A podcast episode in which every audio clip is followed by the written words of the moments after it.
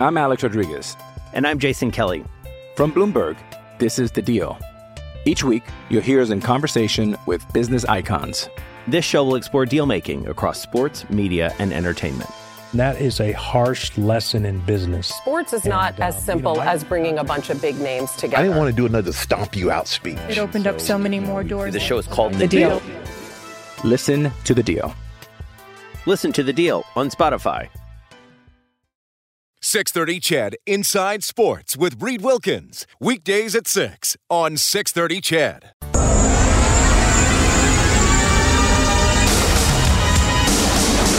Drop pass, Draisaitl to McDavid down the middle, wrist shot, score! Connor McDavid, just like that. Smith, three, clubbing right hands, right hands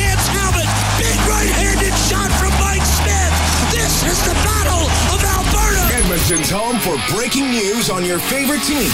This is Inside Sports with Reed Wilkins. Brought to you by CAM LLP Injury Lawyers. Representing injured people in Edmonton and across Alberta since 1962. On the voice of your Edmonton Oilers and Eskimos. 630 CHED. Hey, here we go. Three games in the NHL tonight. Leafs and Panthers 1 1 early in the second period. After the first, it's 2 2 between the Stars and the Rangers. Pavelski, both goals for Dallas. He is now up to 11 on the season. And about three minutes left in the first period, it is scoreless between Detroit and Philadelphia. Watch any games over the weekend? Last 10 games, this line plus 28, they score again. Kailer Yamamoto fed in front, and he buries David Rittich, who's furious. McDavid finishes his check, Archibald in front. Kassian scores 2 0. Edmonton scoring on the first two shifts of the game, and this Saddledome crowd is stunned. Chillington, pocket picked by Draisaitl, walks in, Joe saves, Talbot, rebound, score! Ryan Nugent Hopkins makes it 5-3. Haas, high slot, score! Caleb Jones, a slapper from the point. 6-3, Edmonton. And Matthew Tkachuk and Ethan Bear are going to drop the gloves. Bear belts him with the right hand.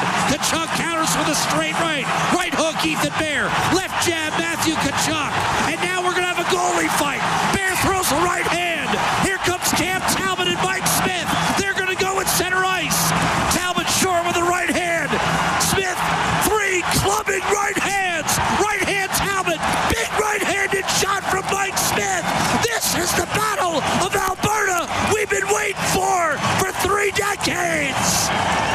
Here's Haas, right-handed shot, picks it up at center, in over the blue line. Haas, wrist shot, score!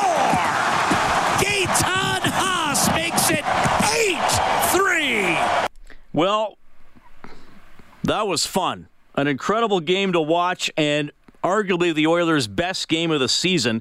Even if you take out the fisticuffs, eight goals, 49 shots, pretty much in control the entire way as they go to 8 1 and 2 in their last 11. Another Pacific Division opponent tomorrow night. Of course, we have it for you here on 6:30 CHED 5:30 face-off show game at 7 against the Arizona Coyotes. So, the Oilers go to 28, 18, and 6 on the season. As I mentioned, 8, 1, and 2 in their last 11. That's their best stretch of the season to this point that they will try to continue tomorrow.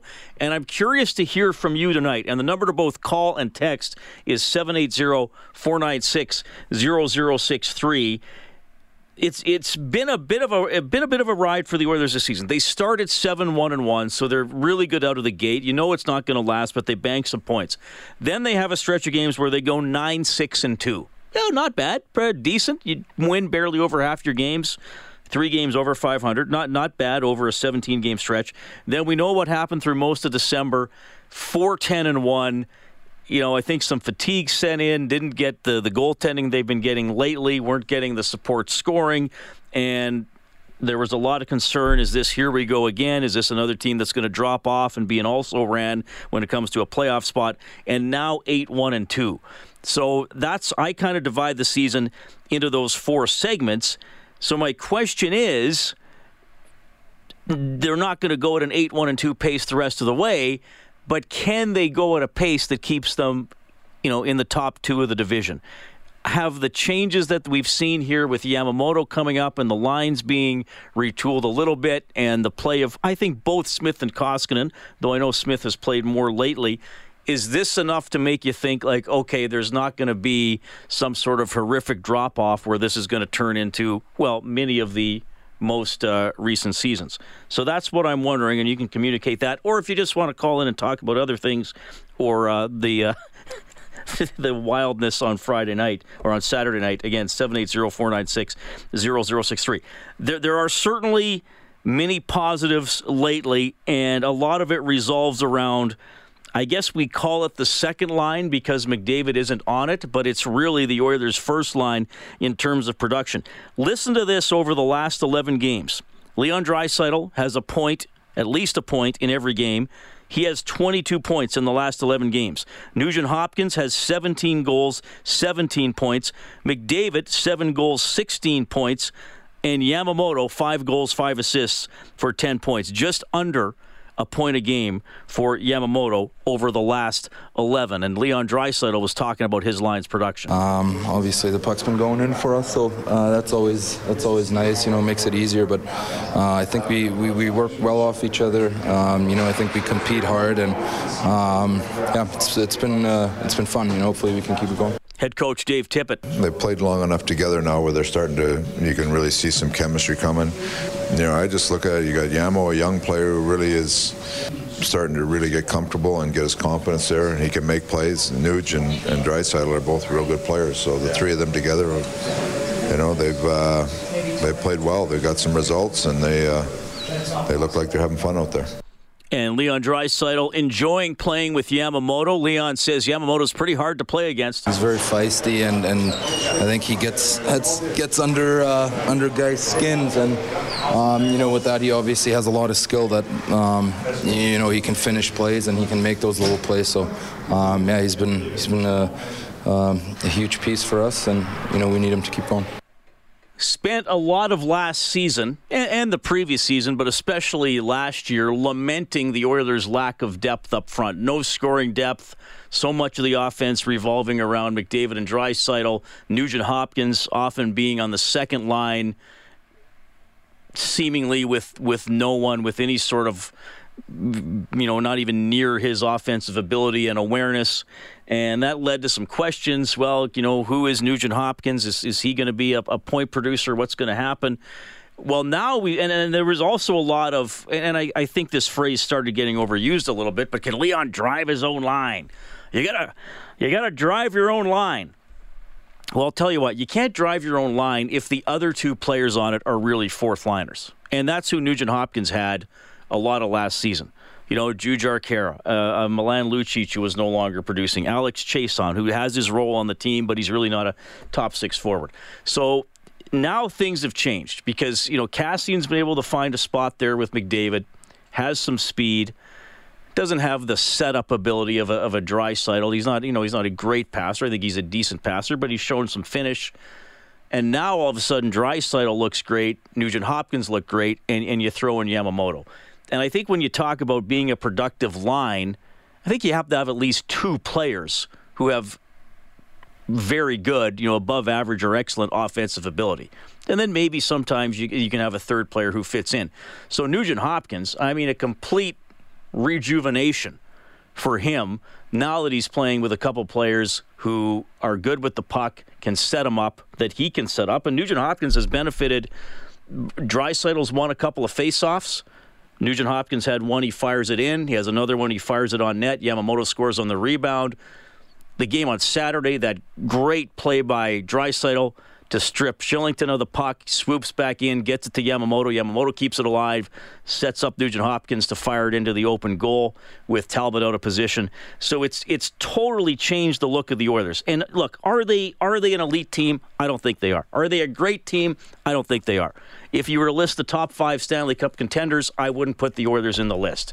But I feel a little bit better that they are a strong playoff contender and that there is not going to be a serious drop off because now there is more to this team than shutting down two players, McDavid and Draisaitl, who are often on the same line because they have line mates who are maybe not elite players. We'll see where Yamamoto goes.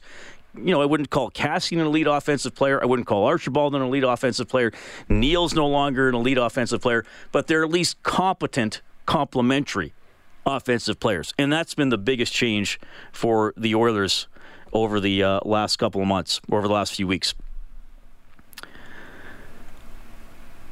Uh,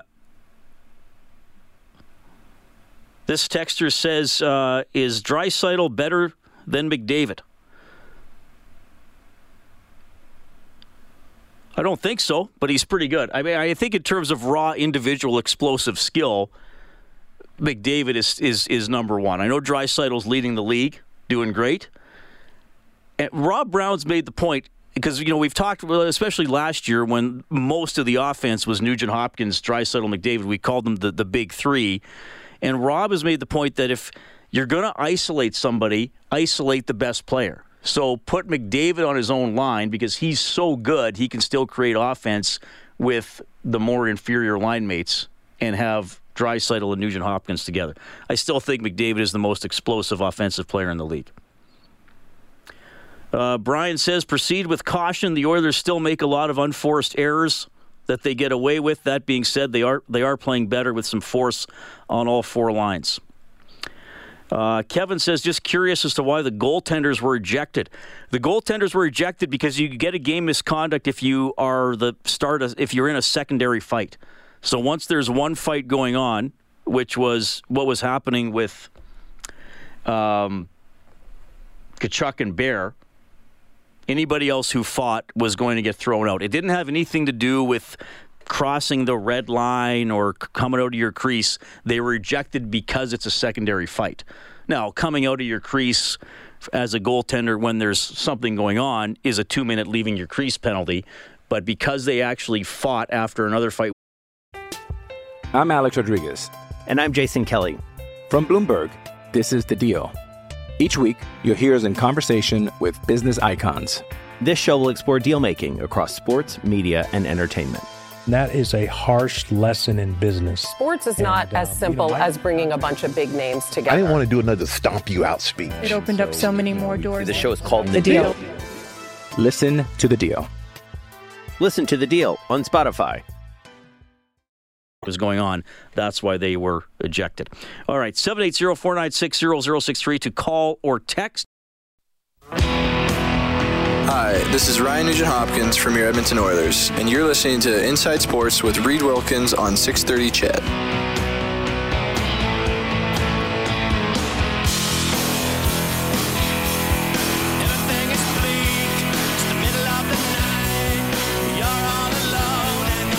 All right, good to have you tuning in tonight. It's 621 Oilers Coyotes tomorrow 5:30 face-off show game at 7 here on 6:30 CHED. and uh, the Oilers trying to push the Coyotes a little further back in the standings. The uh, Oilers are going to be rolling into that game with 62 points. The Coyotes are now fifth in the Pacific with 59 points. The Oilers do have two games in hand. Arizona with just two wins in their last 10, so they're having a little bit of a tough go here. And how about uh, Vancouver? They had to settle for the single point yesterday, but they're three up on the Oilers for first. The Oilers with one game in hand on the Canucks. Want to uh, just touch on another little storyline here from the last two battles of Alberta. On Wednesday, Rittich denies Draisaitl in a shootout. That ended the game. Rittich with the uh, stick flip celebration, and then he winds up getting pulled on Saturday night. Draisaitl after the game on Saturday. It's just disrespectful, you know. We hit two posts and, and he's celebrating like I don't know. They just won the Stanley Cup, you know. I I get it. They're excited. Um, you know, good for them. They won the game in the shootout, but show some respect. I I think that's my opinion. All right, so after Flames practice today, goaltender David Rittich was asked about the stick flip and some of the reactions since then. I didn't do it to make someone mad. i I mean, I just celebrate. We are not able to celebrate in this league anymore, or what? So that's that's only. I, I didn't I didn't want to do something wrong. I just I just celebrate and uh, that's all. So you're not going to change. I mean, why I should change? Why, why I should change myself? Uh, my personality. That's that's why I'm in the NHL. So uh, I'm not going to change anything. You can find a lot of a lot of things to motivate. It's Battle of Alberta. It's I don't know if it's about a stick flip. I honestly I don't even want to talk about it. I just did because I felt I want to do it. That's all. If someone's mad on me for doing that, just be just be mad on me. I'm gonna do it next time either. I honestly like I'm I'm that guy who's who's showing the emotions, who's celebrating goals, who's celebrating wins. All right, so there's Flames goaltender David Rittich said he would he would do it next time. No regrets about the stick flip. It just all adds to this fire, doesn't it? I mean, it's it's it's kind of fun. Is it is it the worst thing he could have done in that moment? No. Was it kind of surprising? Yeah. Would you probably prefer, in hindsight, not to give the opposing team motivation, especially when you're playing so uh, so soon again right after that game? Yeah, okay, sure. But you know, th- this to me, this just uh, all adds to the beauty of it, and I hope this is the beginning of the heat back in the Battle of Alberta. I mean, the the Jack Michaels clip, which is totally viral now. You heard him say it. We've been waiting for this for three decades. I mean, 1991 was the last time you could say that the Oilers and the Flames had an absolutely epic rivalry. Built up in the 80s, they played several times, several memorable moments. The Smith own goal, the Gretzky shorthanded goal. The Oilers won five Stanley Cups. The Flames won one. The 91 series was a, a titanic conflagration. I hope I'm using that word properly. Titanic, I mean.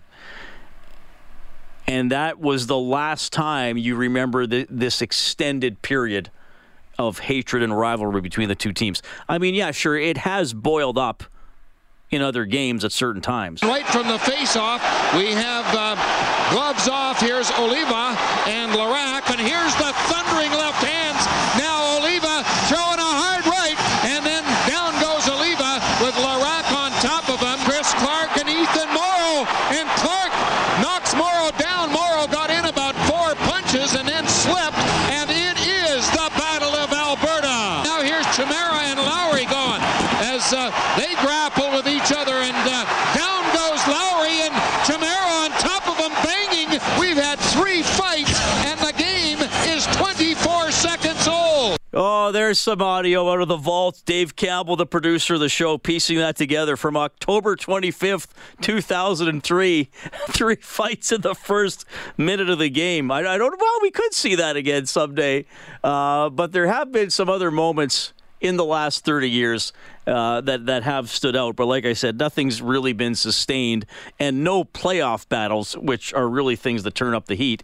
And you know, I know some of you get sick of uh, of talking about the old days, but you got to remember in the 80s, it wasn't just a rivalry based on geography. It was a rivalry based on the Oilers and the Flames being most years two of the top four or five teams in the NHL, and they played eight times in the regular season, so that added to it. Uh, if we're headed back to something close to that, it's going to be a spectacle to watch in the years to come. Well, we will keep discussing. And speaking of goalie fights, our next guest knows all about it. He was in a pretty well known one in February of 2007. We're going to have Marty Biron on the show after the break, now with MSG and RDS. And uh, he fought Ray Emery, who, of course, has since passed away. And that was the first of two fights that Emery was in in that sequence. One of the more wild. It's only a kick, a jump, a block. It's only a serve. It's only a tackle, a run. It's only for the fans. After all, it's only pressure. You got this. Adidas. Wilder moments in the NHL from the past 20 years. He's coming up next inside sports on 630 CHED.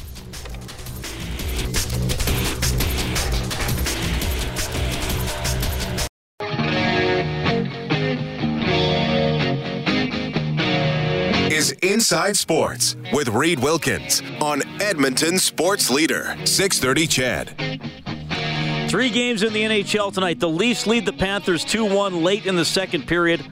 About three minutes left in the second. at MSG. Rangers down 4 2 to the Stars. And early in the second, the Flyers and the Wings are scoreless. The Oilers practice today. They will play against the Arizona Coyotes tomorrow. Our coverage here on 6:30 Ched will start at 5:30. The game is at 7. A lot of discussion today around goalie fights, bringing back some memories.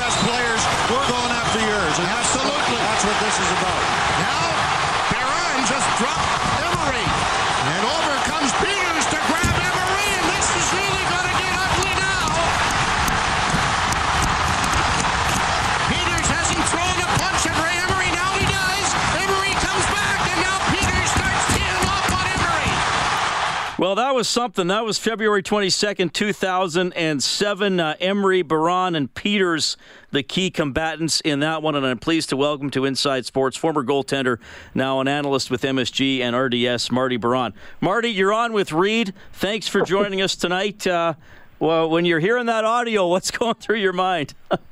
Well, first of all, uh, I'm happy you guys picked the Jeanneret uh, soundbite because the Ottawa one makes me look like I'm getting beat up to a pulp uh, by Ray Emery. So obviously, when uh, is a little bit more on my side on this one, so I'm glad you picked the right soundbite uh, to play. And I love how Jimmy Lorentz says, well, there's an example. You go after one of our top guy, we will go after yours, and uh, that's really what it was. An eye for an eye. Chris Drury went down.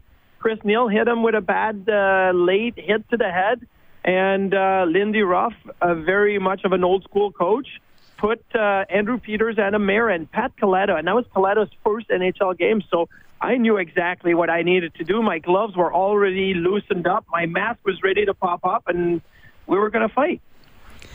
Well, I watched that whole sequence today, and it's been, I mean, that was almost 13 years ago, so I, am glad I refreshed my memory about the whole thing. And you you did fine. Like, it's not like you were getting crushed.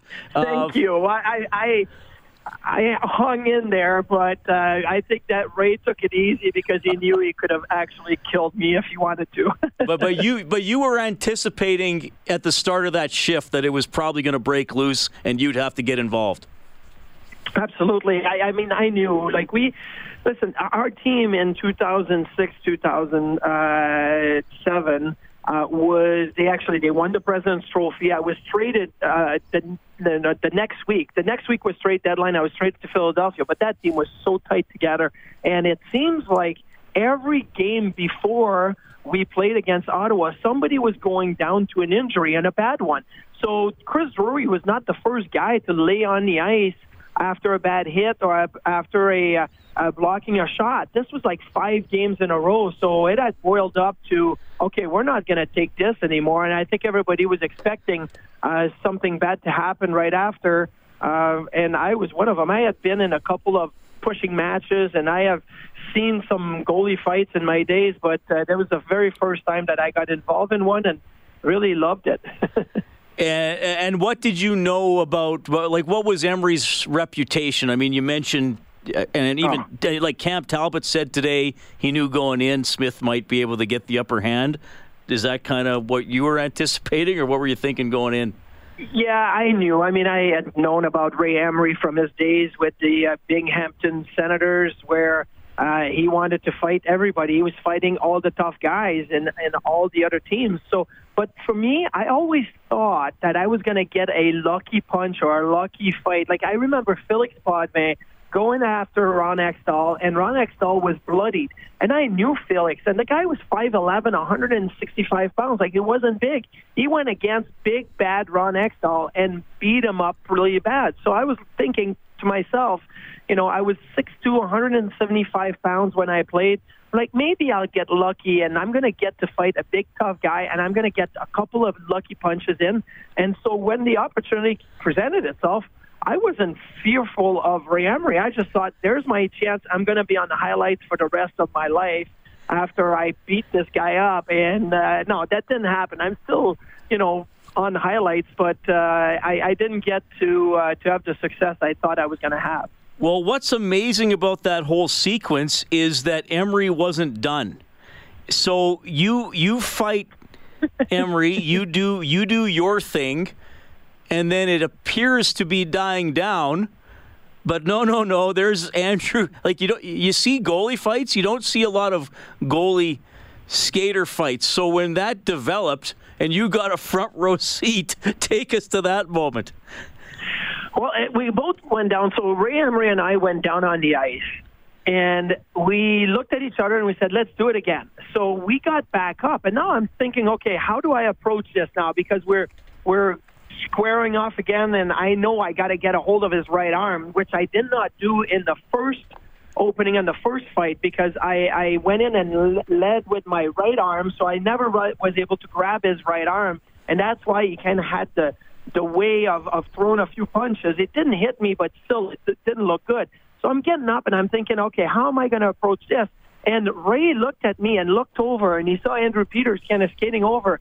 And I was like the guy that got stood up at the dance. Like Ray was like, I don't want to fight you. You're no good for me. I want to fight the big tough guy, Andrew Peters, who's come in right now, and that's who I want a piece of. So I really felt like I had been just you know dissed at the dance or neglected by by my friends. I I went back to the bench like pouting, like I wanted to fight again, and and the boys were just howling on the bench. They're like, "Oh my goodness, did you see how he looked at you and looked at Andrew Peters and was like, I better fight this tough guy because I've had enough of Marty." The guys were loving it every second of it, uh, and I still, I mean, I work every day with Andrew Peters, and around this time of year, around February, people bring it up. Hey, you guys remember that fight in 07, the Ottawa Brawl? And Petey doesn't like to talk about it because he said, "Hey, I did what I had to do." He doesn't like the fact that he ended up fighting a goalie. He's, you know, he was a, a tough guy in the National Hockey League. He says, "I don't condone the fact that I fought a goalie, but it was a really tough goalie, so it's okay." Marty Biron joining us on uh, Inside Sports. Uh, yeah, you were you were the jilted lover at the dance. I love I love yeah, how you put that. Absolutely, was, the the music was not my style of music at that time. uh, you know, we we lost Ray Emery about a year and a half ago. Did, yep. What sort of contact, if any, did you have with him after after the fight? I never really talked to Ray about the fight uh, in the years after that, and, and you know we didn't cross paths all that much. You know, a few years later, I actually thought I was going to re-sign with the Philadelphia Flyers. Um, that didn't happen, and I found out, you know, that the, the Flyers were kind of working a side deal with Ray Emery to bring him back from Russia. So when I left Philly, he came into Philadelphia. So I was a little bit bitter about that you know, the fact that I had been moved for Ray Emery in Philly. But so maybe what three, four years ago, maybe three, four years ago, right in in Buffalo, they do a celebrity roast um, every year, and it's usually either a Buffalo Sabres alumni or a Buffalo Bills alumni. And uh, so I was the the the, the celebrity they were going to roast here. So Jason Woolley, Danny Briere, J.P. Dumont, Andrew Peters, my brother, they were all going to roast me. Well, we tried to get Ray Emery to come, and Ray was retired at that moment, and he said, "Look, I would love to come down to Buffalo, and but he goes, I don't feel comfortable going in and and ripping on you. Like people love you there, and they hate me, and I don't want people to hate me any more than they already do. It's like." I played hockey. I fought. I was a tough guy, but that's not who I am. I'm trying to to kind of be a different person in retirement. And so I totally understood where he's coming from. He just didn't want to come into Buffalo and and make enemies. He, uh, he you know, he was doing so many great things uh, with his life at that time, and so it was so unfortunate that we lost him way too early. But I never got a chance to really talk to him about it. I wish I would have, uh, but never, uh, never did, and that's unfortunate. Okay, so that takes us to, to Saturday night. Uh, you know, there hadn't been a, a, goalie fight since 2013. Bernier and Miller fought, and I think that one was in September in the in the preseason. So you know, Talbot's upset. The Flames are losing the game, and Smith comes out. So you're you're watching that, and I'm sure you've seen the highlights dozens of times since then. Like like everybody else, you know. Would have you done what Mike Smith did? Did Talbot have to go, especially when Nurse pointed? Yeah, that was pretty crazy how that played out. that was is one of those where you know Darnell Nurse is saying, "You better go over there and fight my goalie, or I'm gonna, you know, kick your butt all the way, you know, down there." So uh, when I saw Cam Talbot going up against Mike Smith, I thought, "Oh my goodness." Like Mike Smith is tough. Listen, there are some guys around the National Hockey League that are in a totally different weight category. I would think Robin Lehner is one of them. Uh, obviously, Mike Smith is another one. There are some guys out there that are big, strong, and tough. Um, but Cam Talbot is is a strong man too. Like I, I mean, I've played uh, with Cam with the Rangers organization. I've known him. I you know when we were in Calgary this year, uh, you know I got to see him. So I'm thinking, you know, Cam may get something out of this. Maybe you know he can hold him to a uh, you know, an arm length and, and not getting too many punches. But as soon as Mike Smith connected with one, it was like Mike Smith did not want to stop. He just had two, three, four right on top of one another. And, and as a goalie, you're not really strong on your skate like a, a player will be in, in fighting position. So as soon as Cam went down, um, I was almost kind of happy that he went down because, you know, if he stands up on his feet and keeps taking punches by Mike Smith, it could have gotten ugly. But Mike Smith is tough. He's one of the, the, the toughest out there, and uh, I, I, I, if I was a betting man before the fight, I would have put all my money on Mike Smith, and I, I would have won. Well, yeah, he did. He did well. He, he did well for sure, and that, that was pretty amazing to see that. Marty, I want to ask you about a couple other things, and it's great to have you on the show. Thanks for making time for us. All right, no problem. Uh, David Rittich flipped his stick after winning in the shootout on Wednesday. Uh, Draisaitl said after Saturday's game he found it disrespectful. Before we broke for our news at 6:30, I played what Rittich said today, where he said, "What? We aren't allowed to celebrate? I do it again. I'm an emotional guy." A Couple uh, listeners have texted in. Uh, this texter says, I just compared to the Jose Bautista bat flip from the Blue Jays playoff run. I'm an Oilers fan. I'm not offended. Well, uh, Dan says the stick flip was very disrespectful to do it in someone else's barn. If it was in the Saddledome, good for him, but disrespectful to uh, to do it on the road. Just wondering what you thought of that. And obviously, you know, the Oilers were and Oilers fans were overjoyed to see Rittich get pulled on Saturday after uh, doing the stick flip. Uh, what do you what do you think of all this? A couple of things. I played with Henrik Lundqvist in New York, and he gets really fired up after wins, right? And especially we we've seen him celebrate after a, a shootout win where he he's got the fist bump or he, he does something to, to release that that happiness a little bit. So I, I'm okay with a goalie celebrating. What you have to be careful with is when a goalie celebrates, you you have to be able to keep a, keep a cool head after. So in the moment, be happy, celebrate. The stick flip is a little much for me. I, I don't love the stick flip, but I mean, I, David Rittich can do whatever he wants. But if you're going to do this, you better back it up with being prepared, uh, being controlled, and, and play your best game after that. I mean, if Jose Bautista wants to bat flip his next at bat, he can't swing on three pitches and miss all three of them. He better be ready, uh, you know, to back it up. And so that was my point. I tweeted right, you know, Sunday morning. I said, I kind of was something I was expecting because when Rittich did the bat flip, the, the, the stick flip, um, it's almost like he got himself so hyped up that he wasn't able to come back under control and then played very badly against the Oilers on Saturday night in the first part of the game.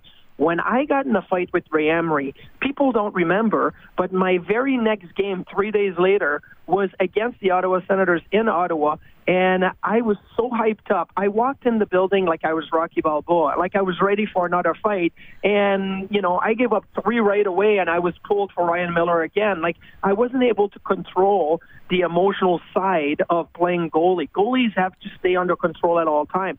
So that was the big thing with David Rittich. If you want to flip the stick or you want to celebrate and you want to do whatever you want, back it up. That's the only thing you have to do is be able to back it up. And he did not back it up on Saturday night, and I think that's a learning experience for that goaltender um, and for every goaltender. If you're going to do something like that, you better back it up. some of the best player in the National Hockey League. Ovechkin scores. He celebrates. Everybody celebrates, right? Marchand, what he does, but he backs it up. And I think that's where Rittich failed, and the Oilers were able to take advantage of it. Okay, Marty, one more for you. This is going to be a game that'll be long remembered, but there's a lot of hockey left. The Oilers are looking good. A lot of work to do to seal up a playoff spot. 8 1 and 2 since Yamamoto came up, and they've split up Draisaitl uh, and McDavid. They're getting the goaltending yep. from both Smith and, and Koskinen. They're obviously not going to play at an 8 1 and 2 clip for the rest of the season. But uh, where are you at with uh, what you think the you know the, where are you at with the Oilers' fortunes for the rest of the season? You know, do you think this is going to be a team that'll keep keep plugging away and, and seal up a playoff spot? Maybe uh, maybe before we get to that rematch with the Flames in the last game of the year. Yeah, I, I do think so. I, I really like the makeup of the of the uh, Edmonton Oilers. Obviously, uh, I, thought uh, when Dave Tippett came in that he was going to be able to bring in some defensive structure to a team that has a lot of upside offensively. I think he's done that to a certain extent. I think there's still a long way to go because when you get to the end of the season and playoffs, it's about playing well defensively. It's about doing the little details defensively. And I, I don't know that the Oilers are doing that 100% of the time, but they're working towards that, so that's a good thing. Uh, they've made the, the job a lot easier on their goaltender by by being a little bit more conscious of, of playing defense. So it's helping Koskinen and it's helping Mike Smith. They both played well, but they're going to need to continue playing as a unit and not just goaltenders in the defense, but as a, a six-man unit uh, to be able to defend. But I, I do think the Oilers are, are a playoff team, and I think they can make some noise in the playoffs. Now, I remember the Battle of Quebec, Montreal, Quebec City, when I was a kid, and you know some of the battles in the playoffs, the the, the Good Friday brawl, where you know, Louis Sleigher uh, uh, took the punch on Jean Hamel and, you know, had the, the, the bad eye after this. Dale Hunter running around the ice. Peter Stastny running around the ice. I want, and you know what? Uh, maybe I'm I'm crazy, but I want that in the first round. I want the Oilers. I want the Flames first round. I want to see the craziness. I want to see the Battle of Alberta. I want to see both cities go nuts. I, I I'm gonna fly in to watch it myself because I think it'd be that exciting. So I know the Oilers fans they don't want to see the Flames make the playoffs, but um, you know, as an outside fan, I I love a Battle of Alberta in the first round. Yeah, I, I would too, and I think a lot of people would be on board with that. Marty, we'll have to do this again. Really uh, enjoyed uh, talking to you. Thanks for being so generous with your time this evening. All the best. And uh, uh, well, I know you've transitioned from uh, hockey to broadcasting, and you're doing great at that too. So thanks for coming on. Well, thank you. Right now, I'm a hockey dad. My son's on the ice, and I'm waiting for him to be done with practice. So it worked out perfectly. Perfect. We'll see you, Ed. Awesome. Thanks. Marty Biron, former NHL goaltender, hockey dad, as he just mentioned. He's at his kids' practice, and uh, you can get him on MSG and uh, RDS as well. Well, that was good. Some really good perspective, memories of, of fighting Emery and what he saw with Talbot and Smith, and uh, he's pretty optimistic about the Oilers. I think some fair comment, far from a finished product you know, when it gets into a playoff series, the game changes even again and tightens up even more. Are the Oilers fully equipped to do that at the moment? Eh, probably not as much as you'd like them to be, but showing some uh, continued improvement as we move along. 780-496-0063 to call or text. Some guests on the show get gift certificates. Survivor 46 is here, and so is On Fire, the only official Survivor podcast. And we have a twist this season.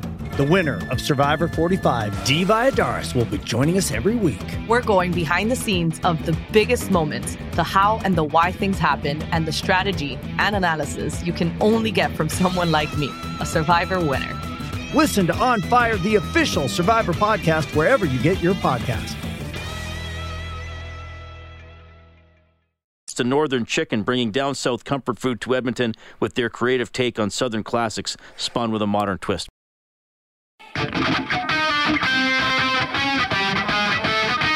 Hi, this is Darnell Nurse from your Edmonton Oilers, and you're listening to Inside Sports with Reid Wilkins on 630 CHED.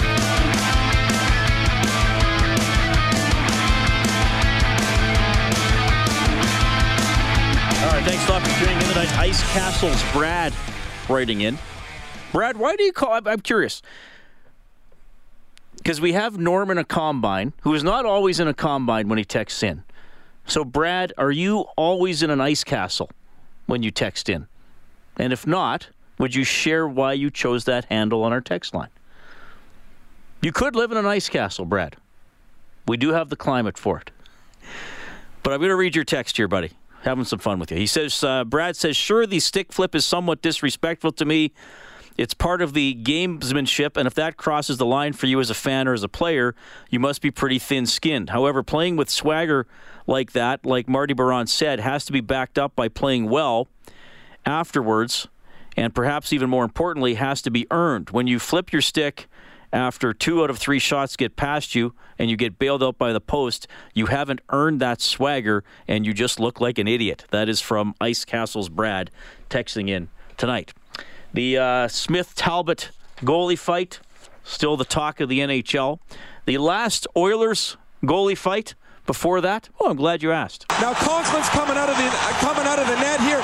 He's got his gloves off. Him and Nurminen are going to go. Wow. And, and, I don't think Nurminen has a chance. Ty Conklin and Pasi Nurminen square off. Be shy. Still in the Atlanta bench. And now Laraque and Lessard start throwing punches. Those are two heavyweights, Laraque and Lessard, going at it here. Conklin and Nurminen continue to battle. The fans here at Rexall Place on their feet. We have not seen this all season.